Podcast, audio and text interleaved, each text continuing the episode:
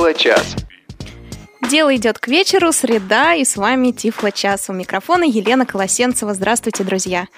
Сегодня вместо Олега Шевкуна и Анатолия Попко, которые у нас ушли в отпуск, со мной Игорь Роговских. Игорь, здравствуйте.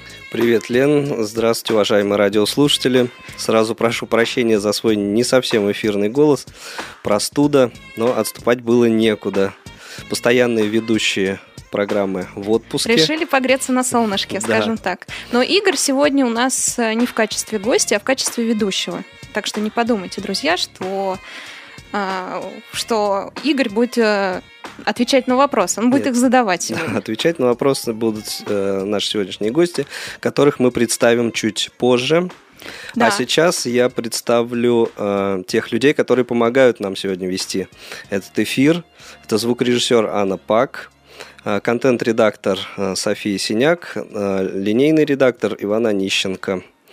И Олеся Синяк помогает сегодня Ане Пак, изучает звукорежиссуру. Отлично. А, ну что ж, друзья, напомню наши контакты, по которым вы будете звонить во второй половине нашего эфира. Это телефон 8499-943-3601, также наш skype radio.voz. И уже сейчас мы принимаем ваши вопросы. А, Тема нашей а, беседы будет обучение незрячих работе на компьютере. Ваши вопросы присылайте на тифлочас собакарадиовоз.ру.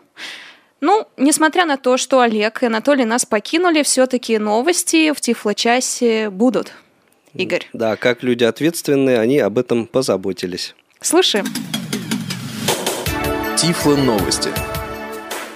Ну что же, всем привет! Виртуально с вами сегодня Олег Шевкун и Тифло новости недели. Во-первых, вышел очередной номер, августовский номер журнала Access World. Есть что почитать в этом номере, ну прежде всего обзор приложения Socializer, а, от компании Serotec. Socializer – это приложение, которое позволяет объединить в себе несколько социальных сетей, доступ к нескольким социальным сетям. Для того, чтобы работать с этим приложением, а, нужен доступ к SamNet. Это социальная сеть, которую, собственно говоря, компания Serotec а, разрабатывает и пропагандирует, популяризирует. Но оттуда, из этого общего объединенного интерфейса, вы получаете доступ также к Twitter, к Facebook и к некоторым другим социальным сетям. Вот надо это или нет, об этом, пожалуй, можно поспорить, об этом можно поговорить. Конечно, это упрощение, конечно, это специализированный интерфейс для незрячих и слабовидящих людей. И кому-то это полезно. Люди приобретают эту услугу и пользуются ей.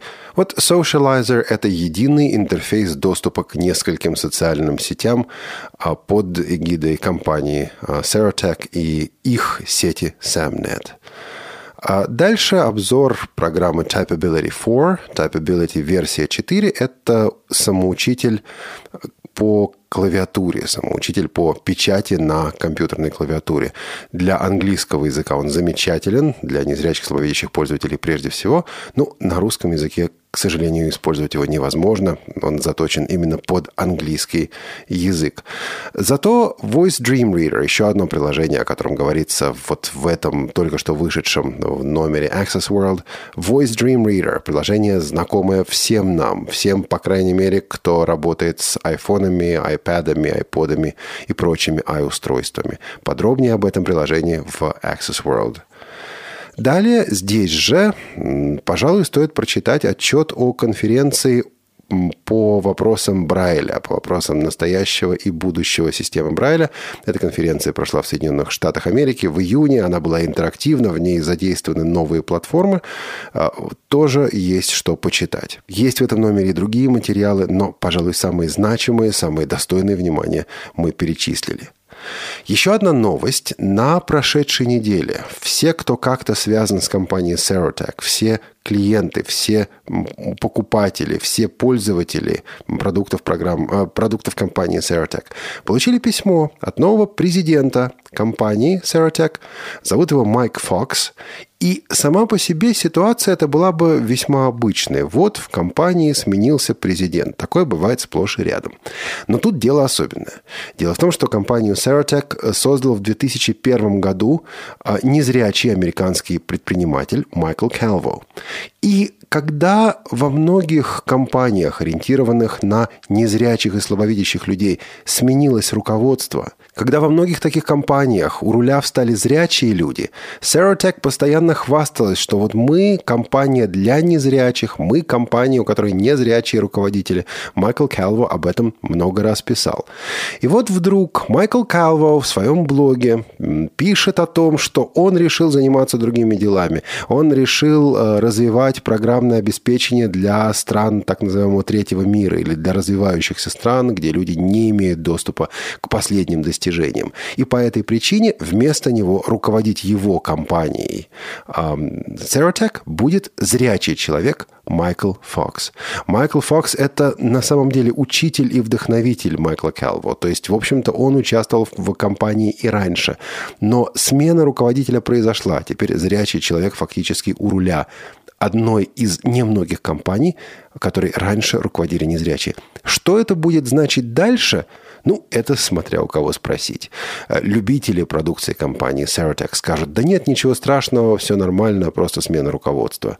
А оппозиция, противники этой компании скажут, ну вот, они и туда же, и они туда же, и у них зрячие у руля.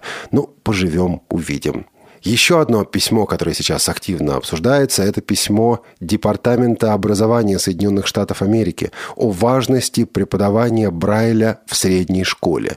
Письмо это разослано еще пару месяцев назад, но сейчас практически все компании, которые производят брайлевские дисплеи, брайлевские принтеры и другие приборы, которые так или иначе связаны с Брайлем, все эти компании на это письмо ссылаются и говорят, вот смотрите, Департамент образования настоятельно рекомендует рекомендует учить детишек Брайлю. У нас есть все для того, чтобы обучать детишек Брайлю. Покупайте именно и только наши продукты. Вот это особенность американской системы. Департамент образования пишет письмо. Это общее письмо. Это не тех задания. Это не поручение проработать вопрос. Это общее письмо о том, что незрячих детей даже в массовой школе, и прежде всего в массовой школе, Брайлю обучать важно. И потом уже частные компании, компании, разрабатывающие такую технику, реагируют реагируют на это письмо и говорят, идите к нам, приобретайте у нас, мы лучшие.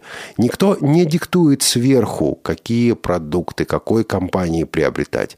Пишется рекомендательное письмо, и затем в дело вступает рынок. Вот так оно, собственно, и должно быть. Ну и, наконец, в новостях сегодня появился наш человек, наш слушатель, человек, голос которого вы неоднократно слышали здесь, в Тифло-часе, стал ньюзмейкером, потому что Александр Яшин стал автором русского перевода системы, которая называется «Звуковая конференция». Александр сегодня по скайпу с нами. Александр, добрый день. Добрый день, Олег. Добрый день, уважаемые радиослушатели. Я так обтекаемо сказал системы, которая называется «Голосовая конференция». Обтекаемые формулировки обычно либо не точны, либо ошибочны. Вот эта формулировка «система голосовая конференция», она не точна или ошибочна? Это не совсем э, точное и не совсем ошибочное определение. Что же Звуковая это такое? конференция – это программа для общения незрячих пользователей со всего света. Но она же представляет собой систему. Вы, наверное, уважаемые слушатели, ну вы, конечно, Олег, знаете о дискуссионных листах для незрячих. Это популярно по всему миру. А вот теперь представьте, что голосовой дискуссионный лист появился. Да не один, а их много, и они все тематические. И в них можно обсуждать очень-очень много всего. Но обсуждать не так, как мы привыкли текстом, а обсуждать голосом. Вы оставляете свое сообщение, человек, который заинтересован слышит, отвечает вам. Плюс ко всему, к своему сообщению вы можете прикрепить ссылку, создать на его основе голосование – опрос какой-то или еще что-то, и пользователи смогут ответить вам. Ну, вы, например, представляете какую-то библиотеку или организацию слепых, вы задаете вопрос, или вы представляете фирму какую-то, вы задаете вопрос, э, спрашиваете, а как вам наша новая книга, или а как вам наш новый плеер, и люди, соответственно, комментируют и оставляют свои голоса. Эта программа абсолютно бесплатная. Но тут есть интересный момент, что, в принципе, э, несмотря на свою полную бесплатность, в программу можно добавлять платный контент. Что такое платный контент? Это ваши радиопередачи, ваши подкасты, ваши какие-то аудиорассказы, возможно, за которые заинтересованные пользователи могут заплатить вам денежку. Вся оплата осуществляется в чешских кронах или в евро. Можно осуществлять оплату через PayPal или через э, свою кредитную карту, через счет. Так что это может быть интересно не только, скажем, обычным незрячим пользователям, да, которые хотят пообщаться, найти друзей, но и тем, кто создает какой-то контент для слепых. Значит, Александр, а, по шагам. Во-первых, это именно программа, а не просто веб-интерфейс через браузер, правильно? Да, это программа, которая полностью доступна, полностью озвучивается всеми э, известными мне, по крайней мере, скринридерами и имеет русский интерфейс, насколько это возможно на текущий момент. И работает она под Windows и только под Windows? Пока что да, но есть планы делать не только под Windows. Программа бесплатная? Абсолютно. Чтобы пользоваться программой, нужно ее сначала скачать. Откуда? Ее нужно скачать с сайта http двоеточие slash slash s o u n d c o n f hol.es soundconf.hol.s там есть информация о программе на русском языке, и там же есть ссылка для того, чтобы ее загрузить. Там будет последняя самая версия. И вы устанавливаете программу, вы регистрируетесь в системе, правильно? Да, вы регистрируетесь, вы указываете свое имя пользователя, вы указываете свое настоящее имя, фамилию, ваш пол – ваш возраст и email. Все остальные поля с адресом, с телефоном это не обязательно. И получаете доступ к списку этих листов или списков рассылки или конференции, как угодно. Да, получаете доступ к списку э, конференций, к списку форумов, выбираете, что вам нужно, э, предлагаете тему для обсуждения, создавая сообщение в одном из разделов, и пользователи могут вам уже отвечать. А может ли простой пользователь создать свой форум? Нет, он может направить предложение. Если он хочет создать раздел, то он входит в меню «Создать тему», заполняет все поля, то есть название темы, ее описание и указывает, хочет ли он ее модерировать, отправляет, а мы уже, как администраторы, э, смотрим, стоит ли или не стоит. Э, это создавать, стоит ли не стоит это делать. И русскоязычные пользователи там есть? Русскоязычные пользователи есть, их с каждым днем все больше и больше. Но я еще не сказал о такой вещи, что существует система рейтинга. То есть э, в чем заключается рейтинг? Если человек оставляет какое-либо сообщение, его можно отметить как понравившееся, как хорошее, как ценное или как информативное. Вот за все эти отметки пользователь получает определенные бонусы. Например, большую длительность сообщений или возможность э, отправить больше сообщений в день. Дело в том, что есть ограничения по отправлению сообщений. И получается так, что э, при регистрации вы можете отправить всего 5 сообщений в день. Но здесь есть и другая сторона медали. Скажем, вас не было на конференции 3 дня, и вы еще не имеете достаточной репутации, чтобы отправлять, скажем, 10 сообщений. Да? Вас не было три дня вы можете отправлять по 5 сообщений. Все эти сообщения начисляются на ваш счет в виде бонусов. И вы э, к своему приходу получаете 15 бонусных сообщений, которые также можете использовать. Но что же это неплохо? Фактически это социальная сеть, прежде всего интересная незрячим и слабовидящим, которые предпочитают не писать сообщения, а оставлять их в устном виде, просто наговаривать их и таким образом делиться этими сообщениями с другими участниками. Александр, спасибо вам большое. Спасибо вам. Всего доброго. Всего доброго. Это были Тифло новости в Тифло часе. И вернемся буквально через пару минут после рекламы. Вновь и в мороз шутку серьез. С вами всегда Радио ВОЗ.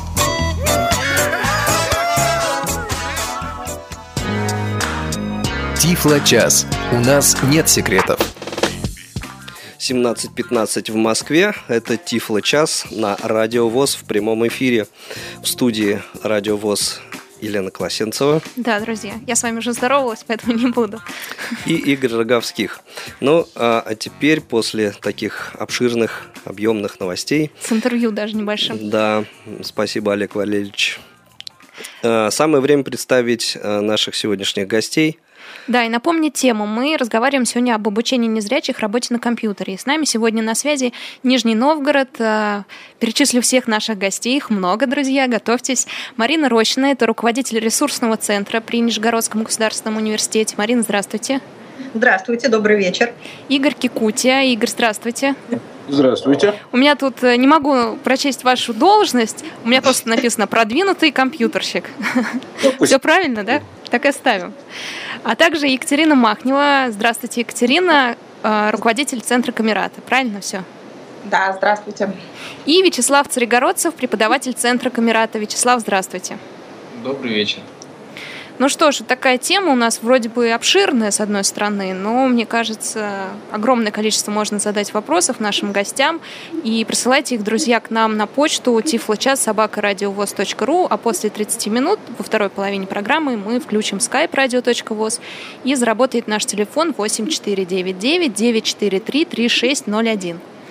А пока, друзья, Марина, Игорь, Екатерина и Вячеслав, у меня такой вопрос а, вопрос от зрячего человека.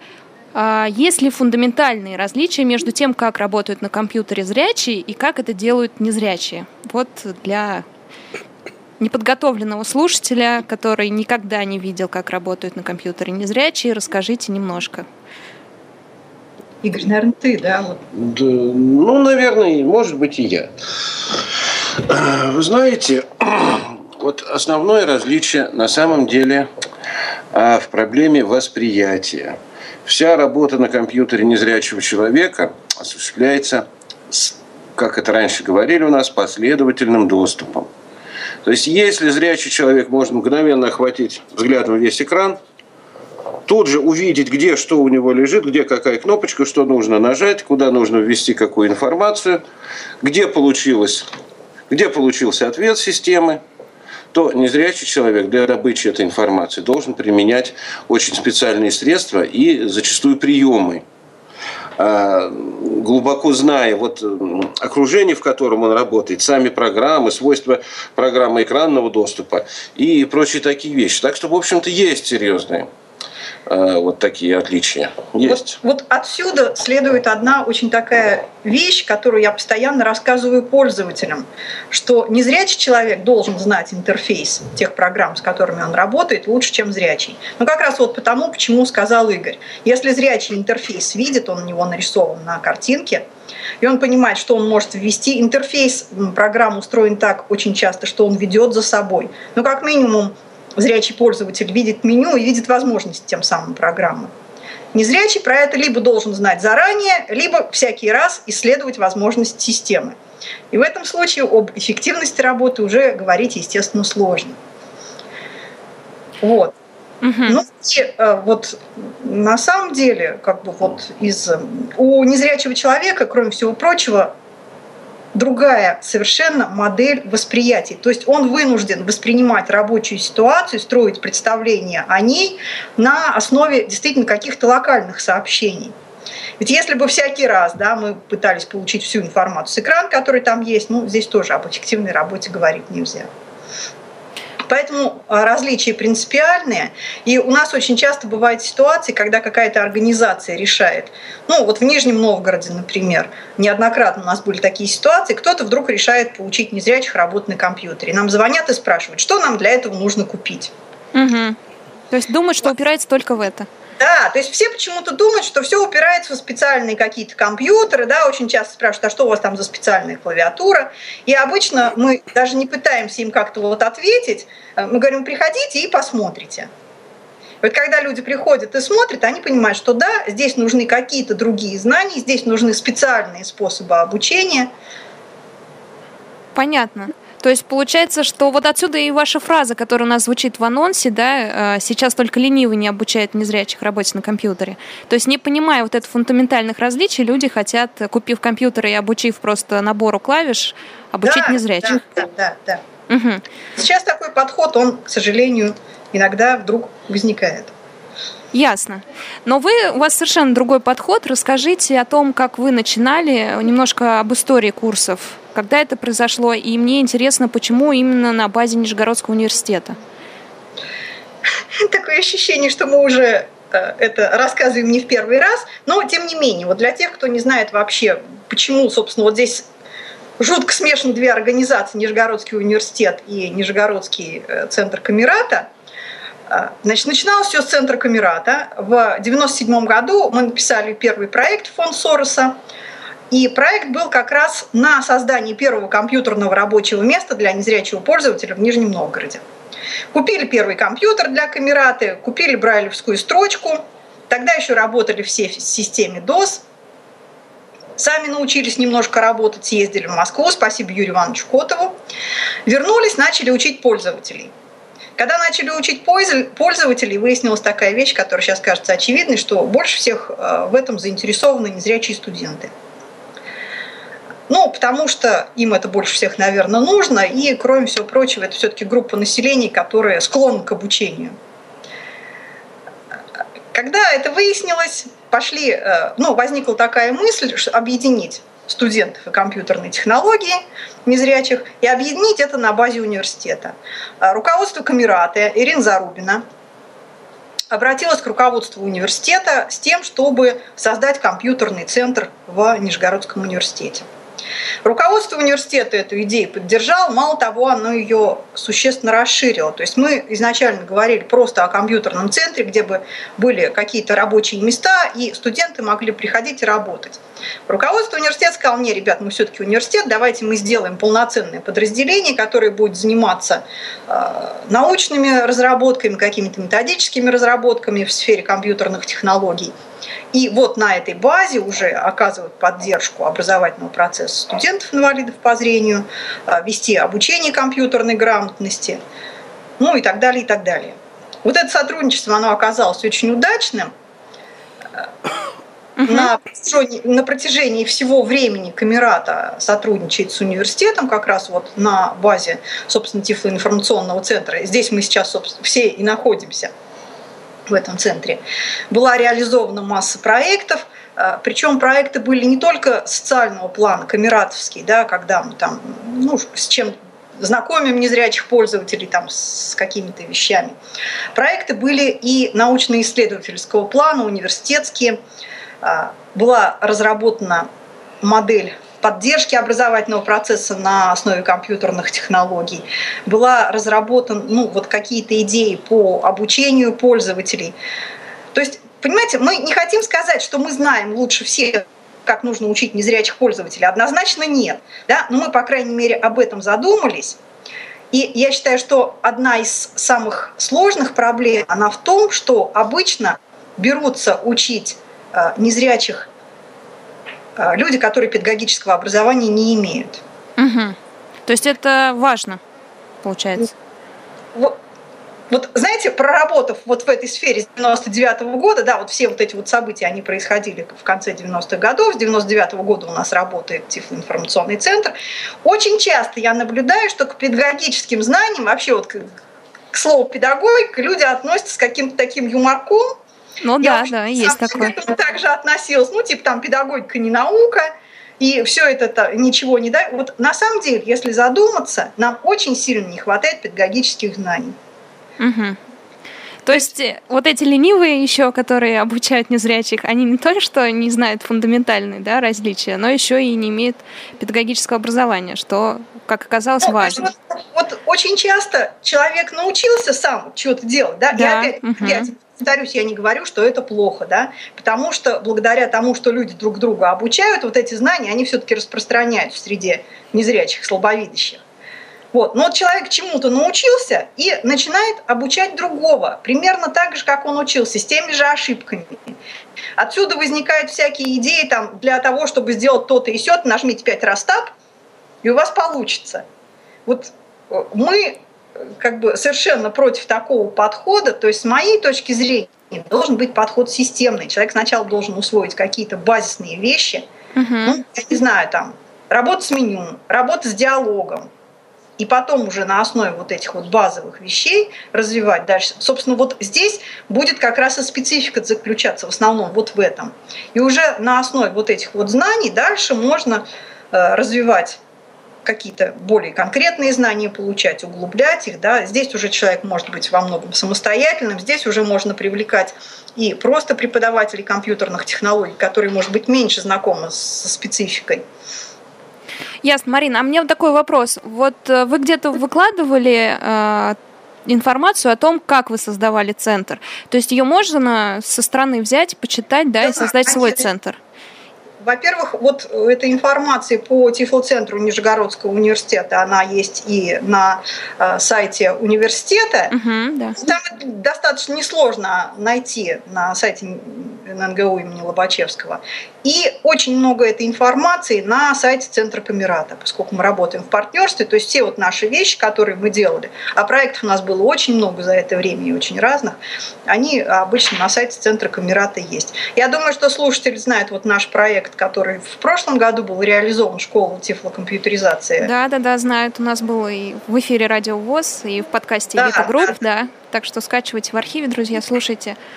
А еще такой вопрос. А какие у вас целевые аудитории? То есть вы делите, раньше были студенты, я так поняла, а сейчас наверняка расширилась аудитория. Делите их по возрасту, степень нарушения зрения, по уровню владения компьютера, как? Ну, вот, на мой взгляд, однозначно есть две группы пользователей. Это незрячие и слабовидящие. Да, к незрячим, ну, вот как-то так мы относим тех, кто работает с помощью э, программ экранного доступа исключительно на слух и с помощью Брайля. Угу. Ну, то есть основной канал, давайте будем говорить не исключительно, да, основной канал получения – это звуковая информация и Брайль. А слабовидящие – это те, кому все-таки достаточно средств лечения, то есть те, кто работают в большой степени э, с подглядом, если попросту так сказать. То есть это не значит, что они не используют звуковые средства, но все-таки основной канал у них э, зрительный. И подходы к обучению этих двух групп совершенно разные. Ну, они разные, да.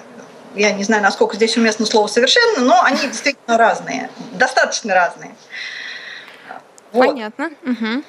Значит, и, естественно, вот начинали мы работать со студентами, да, а потом, ну и вообще ведь вот наверняка со мной большинство людей согласится, изначально, когда эти технологии возникли, компьютеры начали появляться в нашей стране, они были все-таки рассчитаны на удовлетворение каких-то профессиональных потребностей, образовательных потребностей.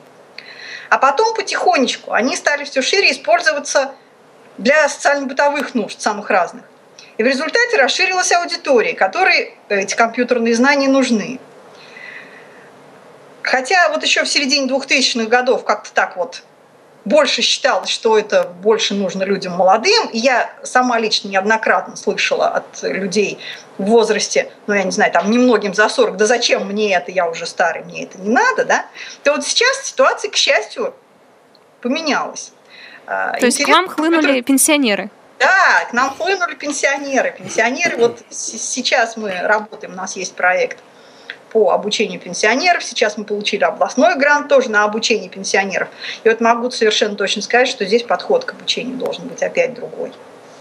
То есть если а, а, студентам и там, людям, которые в профессиональной сфере будут использовать компьютерные технологии, мы стараемся создать кругозор вот то есть обучить их каким-то там общим принципам, показать, что можно одни и, тоже, одни и те же вещи сделать разными способами, то работая с пенсионерами, мы сначала тоже был, попробовали их так учить. На самом деле для них это все-таки сложная такая информация. Ну, опять не говорю про всех, да, но большая часть угу. жилых, которые приходят. Им нужно какой-то дать способ работать э, ну, один хотя бы, да, не нужно им, наверное, лишних знаний. Если кто-то хочет расширить свои знания, они потом это смогут сделать на базовом уровне, ну, какие-то вот способы им дать работы, и не надо углубляться слишком далеко. Не надо, я не знаю, называть одно и то же то программой, то приложением. Если молодежь это не напрягает, то для пенсионеров это часто становится камнем преткновения. Да, такие мелочи даже важны. Да, да, да. То есть вот, вот с такими мелочами, вот Вячеслав сидит, он занимается как раз сейчас с пенсионерами. Ну да. Вячеслав, как давно уже?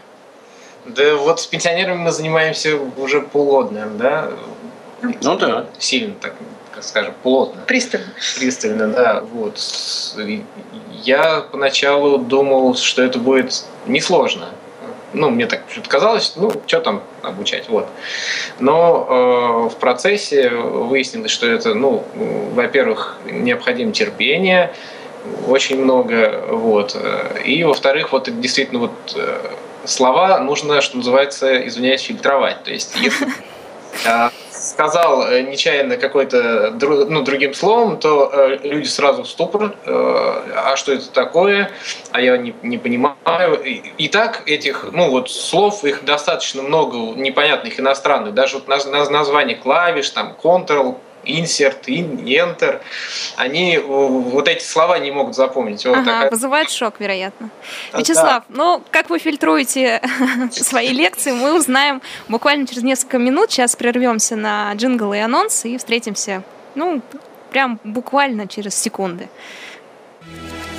Вы слушаете Радио ВОЗ. Алло. Жень, привет, как дела? Привет, все хорошо. Слушай, а что ты делаешь 19 вечером? М, пока ничего. А ты что-то хочешь предложить? Да, я хотел тебя пригласить в Тифло кино. О, а что это такое? Тифло кино – это фильм с закадровым комментарием для незрячих людей. А что за фильм? Мы из будущего. Часть первая. Показ организует отдел по работе с молодежью. А о чем он? Фильм о черных копателях, которых случай заносят из наших дней в 42 год, где они становятся участниками событий Великой Отечественной войны. Ну, даже не знаю. А еще будут конкурсы, мы сможем пострелять из звуковой винтовки, посетить выставку, ну и чай с меня. Отлично. Где во сколько встречаемся? Показ фильма «Мы из будущего. Часть первая» состоится в понедельник, 19 августа 2013 года в 16.30 в Большом зале КСРК ВОЗ. Адрес тот же. Москва. Улица Кусинина, 19А. Проезд от станции метро Полежаевская. До остановки Центральный дом культуры ВОЗ. Приходите, будет. А что именно и как, зависит только от нас с вами. Тифло час. Все средства связи включены. Мы слушаем вас. Средства связи у нас очень простые. Телефон 8499-943-3601, а также наша почта тифлочас собака радиовоз и наш скайп радио.воз. Что-то я его как-то в конце сказала, хотя да, один из самых э, популярных э, источников. Видов связи. Видов связи, да. Угу. Игорь, ну и что, вопрос, продолжаем да, да. разговор с нашими гостями. У меня э, такой вопрос, э, вот как раз он к категории пенсионеров, может быть, наиболее имеет отношение. Как вы решаете проблему с разным уровнем подготовки вот внутри группы ваших учащихся? Ведь не секрет, что с этим очень часто сталкиваются, что в одной и той же группе Э, находятся э, учащиеся, вот э, кто-то, скажем, клавиатуру еще так путает, плохо знает, а кто-то уже там какие-то манипуляции уже может проводить. То есть вы как-то заранее отсеиваете и формируете эти группы, либо в процессе как-то подравниваете? Как, как поступаете в таких ситуациях? Ну вот, к сожалению, у нас, ну или, не знаю, к счастью, и сейчас у нас вот э, общественно, ну, некоммерческая организация, она работает вот в рамках проектов. Вот. И когда у нас появилась возможность обучать пожилых людей, а они, ну, в очередь, у нас очередь очень такая большая, и, и все прям рвутся. И нет возможности, э, скажем, ну, действительно вот э, отбирать уж, ну, как- как-то серьезно вот группы ну, я имею в виду, понятно, что э, мы не учим в одной группе людей, которые уже в интернете э, свободно пользуются, и те, кто еще клавиатуру не знают. Вот. Э, но ну, в любом случае уровень, он ну, у, у каждых людей ну, разный, потому что кто-то раньше, ну вот у меня, например, в группе были люди, которые раньше работали когда-то за компьютером, ну, когда вот еще были старые компьютеры, до потери зрения, вот. Э, были люди, которые ну, уже, например, читали пермский учебник, пытались заниматься. Были люди, которые ну, еще совсем ничего не знали. Вот. И все равно э, ну, для всех мы начинали с базовых каких-то навыков, потому что тот, кто ну, э, как будто бы знает лишний раз повторение мать учения, ну, да. И потом мы уже как бы к общему уровню обычно подтягиваемся. Вот, всегда обращаем внимание на потребности людей. То есть э, я смотрю, ну, как, что им больше интересно, то, потому что кто-то э, просто хочет от компьютера, например, читать книги, кто-то вот э, просто слушает музыку, например. Ну, то есть вот чтобы какие-то ненужные задачи, вот правильно сказать, что э, пенсионерам, ну, им тяжело обучать и изучать все, особенно то, чем они не планируют пользоваться. Угу. Поэтому учитываем их желания и обучаем. Ну, то есть справляемся с этим как-то. Вот. И потом у нас есть для продвинутых пользователей, мы их консультируем, так сказать, в отдельном порядке, потому что э, какие-то вопросы можно решить удаленно, по телефону, по скайпу. Угу. TeamViewer можно использовать. Ну, тут как-то... Ну, то есть этот момент вы как-то все равно Это... стараетесь учитывать. За счет индивидуальных ну, занятий еще. Здесь ведь есть еще какой момент. Группы очень небольшие, много небольших групп. Mm, да, Поэтому, это получается, более-менее все охвачены вниманием преподавателя, и в этом полегче работать, чем когда группы большие. Да, да. эффективность повышается. Так, а нам, к нам поступил звонок по скайпу от Андрея. Андрей, здравствуйте. Добрый день, вернее вечер уже. Э, всем э, и участникам программы, и Елена, Игорь. Э, это Андрей Головин из Москвы, радиомастер по рассылкам, известный более как. Э, вопрос следующий. Э, во-первых, ну, хотелось бы поблагодарить, кстати говоря, вот людей, которые заняты таким благородным делом на самом деле. То есть, конечно, сейчас компьютер, если это было несколько лет назад, для незрячих это было, в общем-то, чем-то новым и, так сказать, э, по мнению многих, э, малодоступным, то сейчас э, такие люди, как вот вы, развенчивают это с каждым днем, и сейчас это уже повседневное средство, так скажем, в жизни незрячих, слабовидящих. У меня вопрос, в общем-то, два. Первый вопрос такой – а, сейчас многие незрячие используют э, продукты Apple, так сказать, э, в своей э, жизни. То есть это и ну, различные устройства, айфоны, макбуки и так далее. То есть планируете ли вы как-то в этом направлении думать в плане обучения, то есть давать какое-то обучение для людей? Потому что средства с каждым днем все-таки становятся достаточно популярны. И второй вопрос, э, может быть, стоит, э, ну, вплоть до даже звуковых каких-то пособий э, сделать, то есть по принципу своего, в свое время сделанного пермского звукового учебника, который, кстати, многим сослужил очень хорошую службу. Я считаю, что это замечательный учебник, остается и на сегодня. И те люди, которые не имеют возможности связаться, ну, никаким образом с с обучающими людьми вот в университете, а, они могли бы получить какое-то достойное пособие, обновленное на сегодняшний день с определенными дополнениями, так скажем. Понятно, что база будет основной, ну, той, которая и была, но много вещей сейчас э, появилось э, неизвестных в связи ну, с операционными системами новыми и много различных удобных приложений. А, вот э, думают ли эм, обучающие в, это, в, это, в эту сторону. Угу, Андрей, Хорошо, мы поняли Андрей, ваш спасибо. вопрос. Да. Спасибо большое. Оба вопроса. Поняли? Да, оба спасибо. вопроса. А, Уважаемые Игорь. гости, хорошо ли вы слышали? Да. да в общем, Вопрос, пожалуйста. По поводу ай-устройств, ай-ой. Значит, конечно, мы думаем об этом. Но на самом деле на э, периферии, можно сказать, в некотором смысле в глубинке, они не так распространены, потому что цены, сами знаете, немножечко выше, особенно на устройство макбуков вот такого плана. Достаточно дорого это все.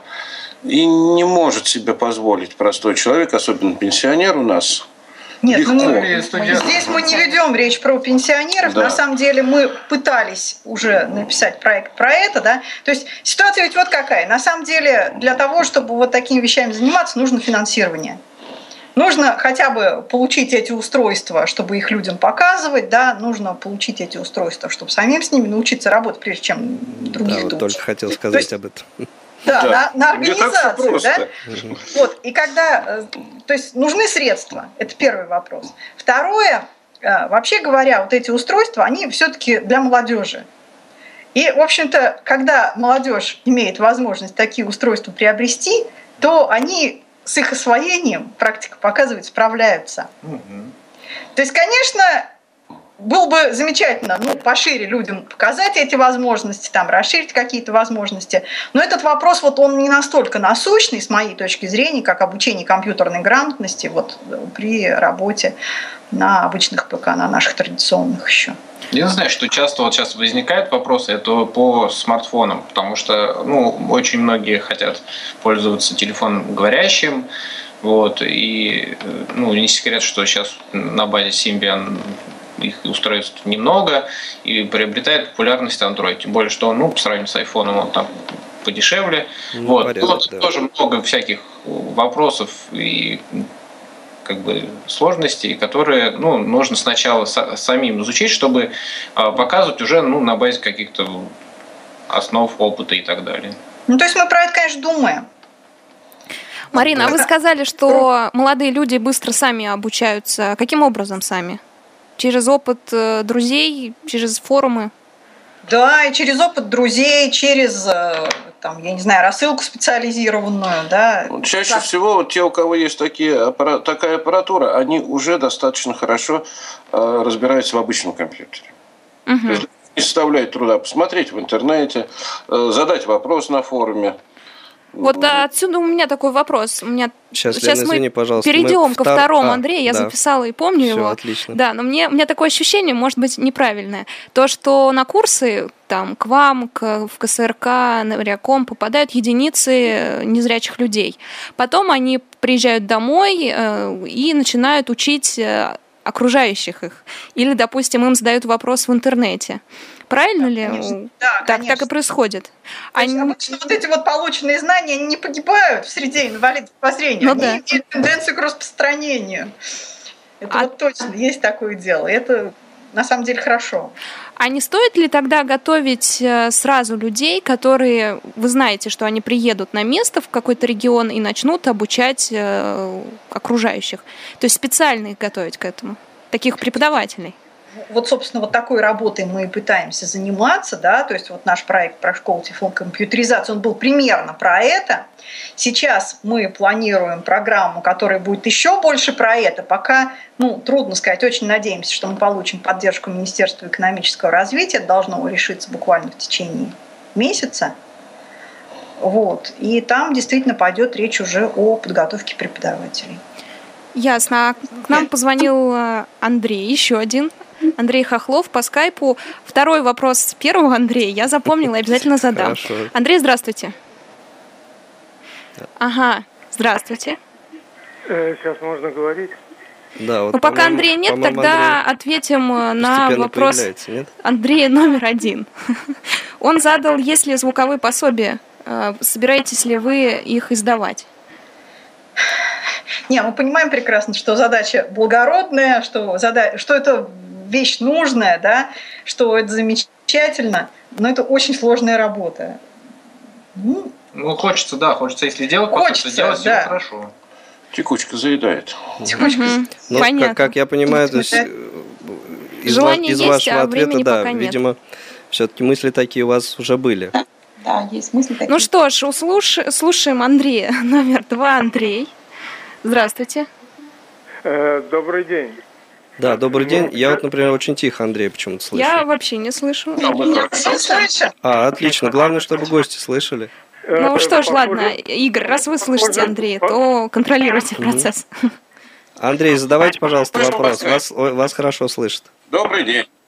Э, значит, э, с Мариной мы давно знакомы и обсуждали всякие разные вопросы. Но вот как-то по, по поводу педагогического образования, но э, если эта тема и упоминалась, она как-то сразу проходила мимо. И я удивился, что Марину это волнует вообще. Э, читая кандидатскую с Мариной, вообще наблюдая, как она ведет занятия, ну, удивительно, что по поводу педагогических навыков, ее как-то вот... А важно ли это сейчас? Или эта тема уже несущественная, Марина? Я, наверное, поняла вопрос. Это однозначно важно. Я даже... Нет, это важно и лично для меня, да, то есть когда я веду за... Я об этом просто не очень давно начала задумываться, честно сказать. Если уж вести речь про мою кандидатскую, так она по социологии, да. И теперь я понимаю, что мне не хватает знаний по педагогике именно. То есть это ну, ведь не секрет, что в педагогике там масса всяких вещей наработана. От структуры урока до там, применения различных обучающих приемов. То есть масса вещей, которые на самом деле нам очень нужны. Потому что мы начинаем учить людей как компьютерщики. Вот самый яркий пример у меня на глазах – это вот как раз Игорь Кикути, который здесь сидит. Я обычно, когда объясняю вот людям, почему они не понимают Игоря, говорю, понимаете, он не в состоянии объяснить даже мне. И не потому, что он не знает, и не потому, что он не хочет, а потому что вот он компьютерщик, ему кажется, что все это очевидно, и зачем повторять одно и то же пять раз разными словами, он понять в принципе не может. А уж если мы занимаемся преподаванием серьезно, то вот это мы как раз должны понимать. Как повторять? Сколько раз, в какое время? Вот я уже давно пришел к выводу, что вот такое понятие, как уметь сам и уметь научить – это достаточно разные вещи. Разные, конечно. Можно Очень быть великим математиком, но не уметь совершенно учить математике. И можно быть, ну так, среднего уровня, и замечательные будут ученики. Вот Ясно, ясно. Это мы опять к теме, что надо, да. нужно быть педагогом, чтобы обучать. Да, конечно, конечно. Самые лучшие ученики не у самых лучших специалистов, а у самых лучших педагогов. Понятно. Марина, Игорь, э, Екатерину совсем не слышно. Вячеслав, а к вам можно прийти в центр, э, живя в любом регионе? Или вы все-таки Нижний Новгород принимаете? А как нам ну, прийти да, как прийти к нам из другого региона? Нет, ну на самом деле сейчас вот технологии развиваются, да, скажем, по скайпу можно, естественно, позвонить из любого уголка да, нашей большой страны. А так, конечно, ну, те, кто живет в Нижнем Новгороде, даже в области приезжают. Вот, а так, ну, когда мы проводим на на разном уровне, да, и люди приезжают. Мы, конечно, всегда рады видеть И даже из-за рубежа приезжают. И, да, и, даже из-за рубежа, да. Угу. В прошлом году было из двух стран ближнего зарубежья. У нас было два участника школы тифлокомпьютеризации. Из каких стран? Казахстан и Киргизстан. Киргизстан. Да. Угу. Здорово. То есть вы уже международный такой проект. Ну, да. Позвонил Андрей Хохлов, но я думала, он задаст другой вопрос, который он прислал до этого к нам на почту. А, тема была животрепещущий вопрос. Значит, как складываются отношения с региональным отделением ВОЗ? У вас с чего начались эти отношения, по чьей инициативе? Интересны ли они Тифло-центру? Много ли рядовых ВОЗовцев прошли обучение, либо просто получают помощь в стенах центра? Вот такой вопрос от Андрея пришел к нам. Ну, у нас очень хорошие отношения с местным организацией ВОЗ. А, ну, то есть мы насколько они такие паритетные, я бы сказала. То есть мы не, они занимаются своим делом, мы своим, да. Вот. Но вообще говоря, во, во всех начинаниях они нас поддерживают, пока мы их не достали еще вроде. Вот. А по поводу... А, а ну начинались, ну, как-то исторически так сложилось, что ли. То есть по чьей инициативе, даже что трудно сказать, по обоюдной, наверное. Ну, в общем, мы с ними не ссорились. Да, то есть мы не ссорились, как бы, и мы предыдущие председатели, как бы, и с ними сотрудничали, так что, как бы. А по поводу рядовых членов ВОЗ, ну вот в настоящем проекте, который, по которому мы сейчас ведем обучение, 70 а, человек, и, собственно, они все являются членами ВОЗ. Это вот как раз тот самый проект по обучению да. пенсионеров. Он на, э, в основном на базе областного управления начинался, сейчас переместился в первичку, тоже, то есть контингент. Ну, инвалид по зрению, собственно, они член ВОЗ в основном. То есть мы же с ними работаем. Понятно. Друзья, мне интересно, знаете, что... Это я сейчас обращаюсь не к нашим э, гостям, а к слушателям. Где вы проходили обучение? А, то есть э, это был центр Камерата. Может быть, позвоните, расскажете нам. Может быть, это была система в системе ВОЗ курсы. Либо вы сами обучились и считаете, что курсы вообще не нужны. Звоните нам, пожалуйста, по телефону 8499 943 3601 и также по скайпу radio.voz. Ну что, Игорь, у вас есть э, вопросы к нашим гостям? У меня гостям? вопрос к гостям нашим э, такой. Каким образом строится вот э, занятие внутри вот, курса обучающего? Вообще, насколько программа рассчитана, на какой срок? И по каким этапам, что ли, идет это обучение? Ой, ну если вести речь об э, обучении, вот, которое вот сейчас у нас, да, самый животрепещущий у нас вопрос – это обучение основам компьютерной грамотности, курс так называется, для пенсионеров, вот то, что мы сейчас делаем. Угу. Курс рассчитан на 5 недель, э, занятия два раза в неделю по 3 часа. Э, обучаются действительно основам. Значит, мы сразу говорим, что мы не можем э, обучить вас десятипальцевому методу печати – мы показываем, как это должно быть, и если люди заинтересованы в этом, они сами учатся. Единственное, в чем есть сложность, это когда начинаешь работать с человеком, надо, чтобы все-таки клавиатуру он знал, иначе ну, очень сложно понять. Это уж совсем сложно будет его. Да, да, да. То есть обучить. вот чего он там, то ли он не знает, где ему найти букву, которую нужно нажать. Да, да? Просто сложно объяснить будет, вот. где что как бы нажать. Вот такие элементарные знания. И, естественно, чтобы, вот знаете, иногда с чем сталкиваешься, человек не в состоянии нажать комбинацию клавиш, да, то есть вот эти вот базовые навыки работы с клавиатурой, они все-таки должны быть. Вот. Насколько, да, насколько ну, знания, которые вы даете, затем, э, ну, их применяют те же самые пенсионеры? Ну, вот с пенсионерами мы... Недавно у нас роман с пенсионерами начался, да? И понятно, что вот Пенсионеры – это как раз та целевая аудитория, которая из курса, в который там включено и знакомство с интернет, и обучение там, в этом составлении документов, да, то есть э, как в Word набрать документ, и там, обучение работе с Макс Ридером, вот они для себя каждый выбирает то, что ему нужно. Один говорит, а мне вот Макс Ридер больше ничего не надо. Ну и бог с ним, да, это пенсионеры, они потом потихонечку, когда привыкнут к компьютеру. Мы сейчас говорим о том, что обязательно вот для такого обучения нужен дубль 2, да, второй курс следующий, где они уже вот привыкнув к этому компьютеру, у нас получилось так, что из 20 э, человек, да, которые начинали, 6 человек купили компьютер пенсионеры. То есть у них не было компьютеров, они их купили вот в процессе обучения. И вот сейчас для них самое главное привыкнуть к этому, не бояться, да, они, конечно, уже, как бы, когда пришли учиться, они сделали этот шаг, но хотя бы понять, для чего им это нужно реально. Кто-то говорит, вот мне нужно просто музыку искать в интернете, и больше ничего не нужно. Да? Кто-то говорит, мне звонить родственникам надо по скайпу. Mm-hmm. Ну, то есть от чего-то оттолкнуться да. должен какой-то да. вот первый шаг быть, а потом уже... В первоначальном обучении работе на компьютере есть вот такой вот тонкий момент, когда надо усвоить много каких-то таких знаний, которые вроде бы и не нужны, да, но все равно мы никуда не денемся без слов файл, папка и так далее. Если человеку рассказывать вот только про это, ему это ну просто вот осточертевает, он не понимает, для чего мне это все вообще вот рассказывают. И вот этот вот период первоначального накопления, его нужно пережить. И вот как раз вот задача этого курса чем-то их заинтересовать, да, дать какой-то вот именно практический инструмент в руки, чтобы вот эта мотивация, она не пропала.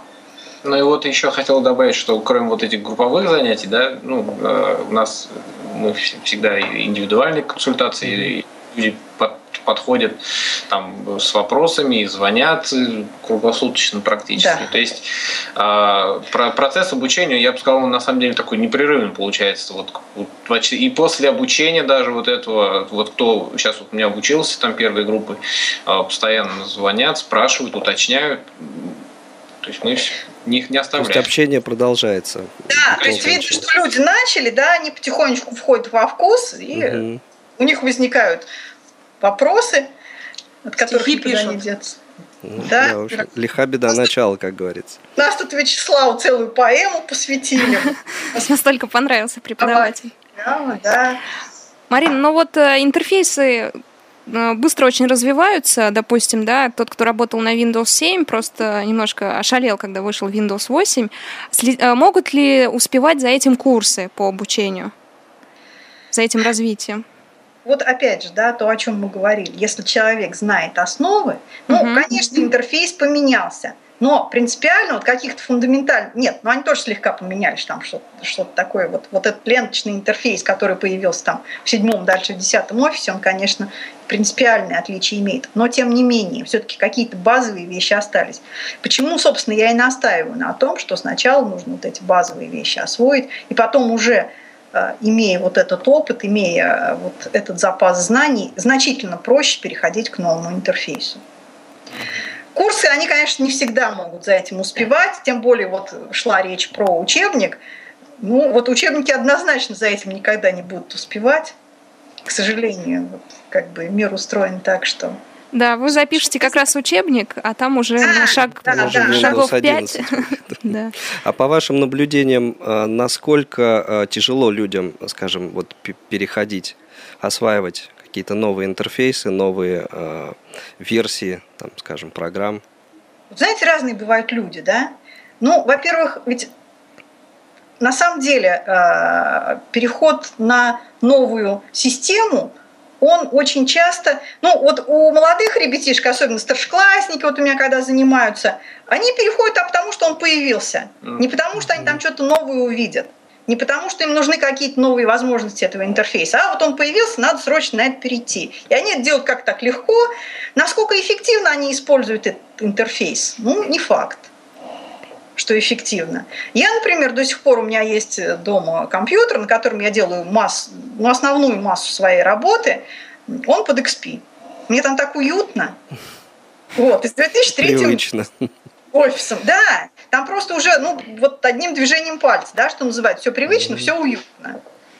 Игорь, То есть, переход, он такой вот сложный достаточно. А надо ли... Нет, есть, конечно, когда люди вынуждены там работать, когда человек где-то работает, да, и фирма работает вот именно с этим интерфейсом, конечно, ему нужно соответствовать, да. Если человек учится и их учат там работать в Windows 8 уже там какие-то учебные программы, mm-hmm. значит, ну здесь надо соответствовать. Да, бывают какие-то вынужденные ситуации. Да, да, да. А когда ситуация не вынужденная, ну, знаю, может, это и не всегда надо, сразу, сломя голову. Совершенно точно. Друзья, Прямо у нас так мало времени. У меня лично еще два вопроса, а поэтому я надеюсь, что вы не будете звонить. Но все-таки, если кто-то соберется, телефон 8499-943-3601 и skype-radio.voz. У меня вот таких два вопроса. Первый. А, я слышала, что человек, который родился незрячим, а, то есть никогда не видел, как э, работает компьютер, монитор, как ходит мышка, как открывается папка и так далее, а, ему сложнее э, обучаться. Действительно ли это так? Вот знаете, обычно вот это вот, вот то, что вы сейчас сказали, это обычно относится к ориентированию в пространстве. Угу. То, то есть с компьютером это не работает? С, с, да нет, дело не в том, что это не работает. Ну, вот, знаете, мы, кстати, в своей работе очень часто, ну, не то, что очень часто, но, по крайней мере, стараемся использовать рельефные картинки. Может быть, человеку и не очень важно, в какой последовательности это расположено на экране, да, на самом деле это ну, как бы... Нет, мне кажется, на самом деле это очень помогает. Это, Если да. ты не видя, но представляешь себе. Я вот как это... раз вот и хотела сказать. Это может быть, ну, как-то вот кажется, что это вроде не какие-то не принципиальные знания, но это однозначно помогает в голове вот эту модель информационную рабочей ситуации создать. То есть, когда человек представляет, как это выглядит, ему есть за что зацепиться. Потому что ведь когда мы работаем на слух, у нас нет материальной модели вот того, что происходит на экране. И если у нас есть какое-то представление о внешнем виде этого, да, вот это основу создает для ориентирования. Угу. Как это связано с тем, видел ли человек с детства или не видел? Ну, вот рельефные картинки помогают на самом деле. И я их очень люблю. Угу. Я вообще очень люблю всякие такие вот пособия, которые делают наглядным вот этот процесс. Конечно. Марина настоящий облегчает. педагог. Что ж, друзья, так тут никакой. Только мы вошли во вкус во разговора. Вкус, да, как э, нам надо заканчивать э, нашу беседу. И свой второй вопрос я задам уже после, я просто не выдержу, задам уже после программы, друзья. А с вами мы прощаемся. Напомню, что с нами э, беседовали сегодня Марина Рощина, руководитель ресурсного центра при Нижегородском государственном университете, Игорь Кикути, продвинутый компьютерщик, Екатерина Махнева, руководитель центра Камерата и Вячеслав Царегородцев, преподаватель этого же центра. Спасибо, друзья, большое, что вы сегодня уделили нам время и нашим слушателям. Спасибо, Спасибо. вам. Спасибо. Надеемся, что наша беседа была полезна нашим радиослушателям. Пока-пока, друзья. Всего доброго. Тифло час. Слушайте нас ровно через неделю. Продолжение следует.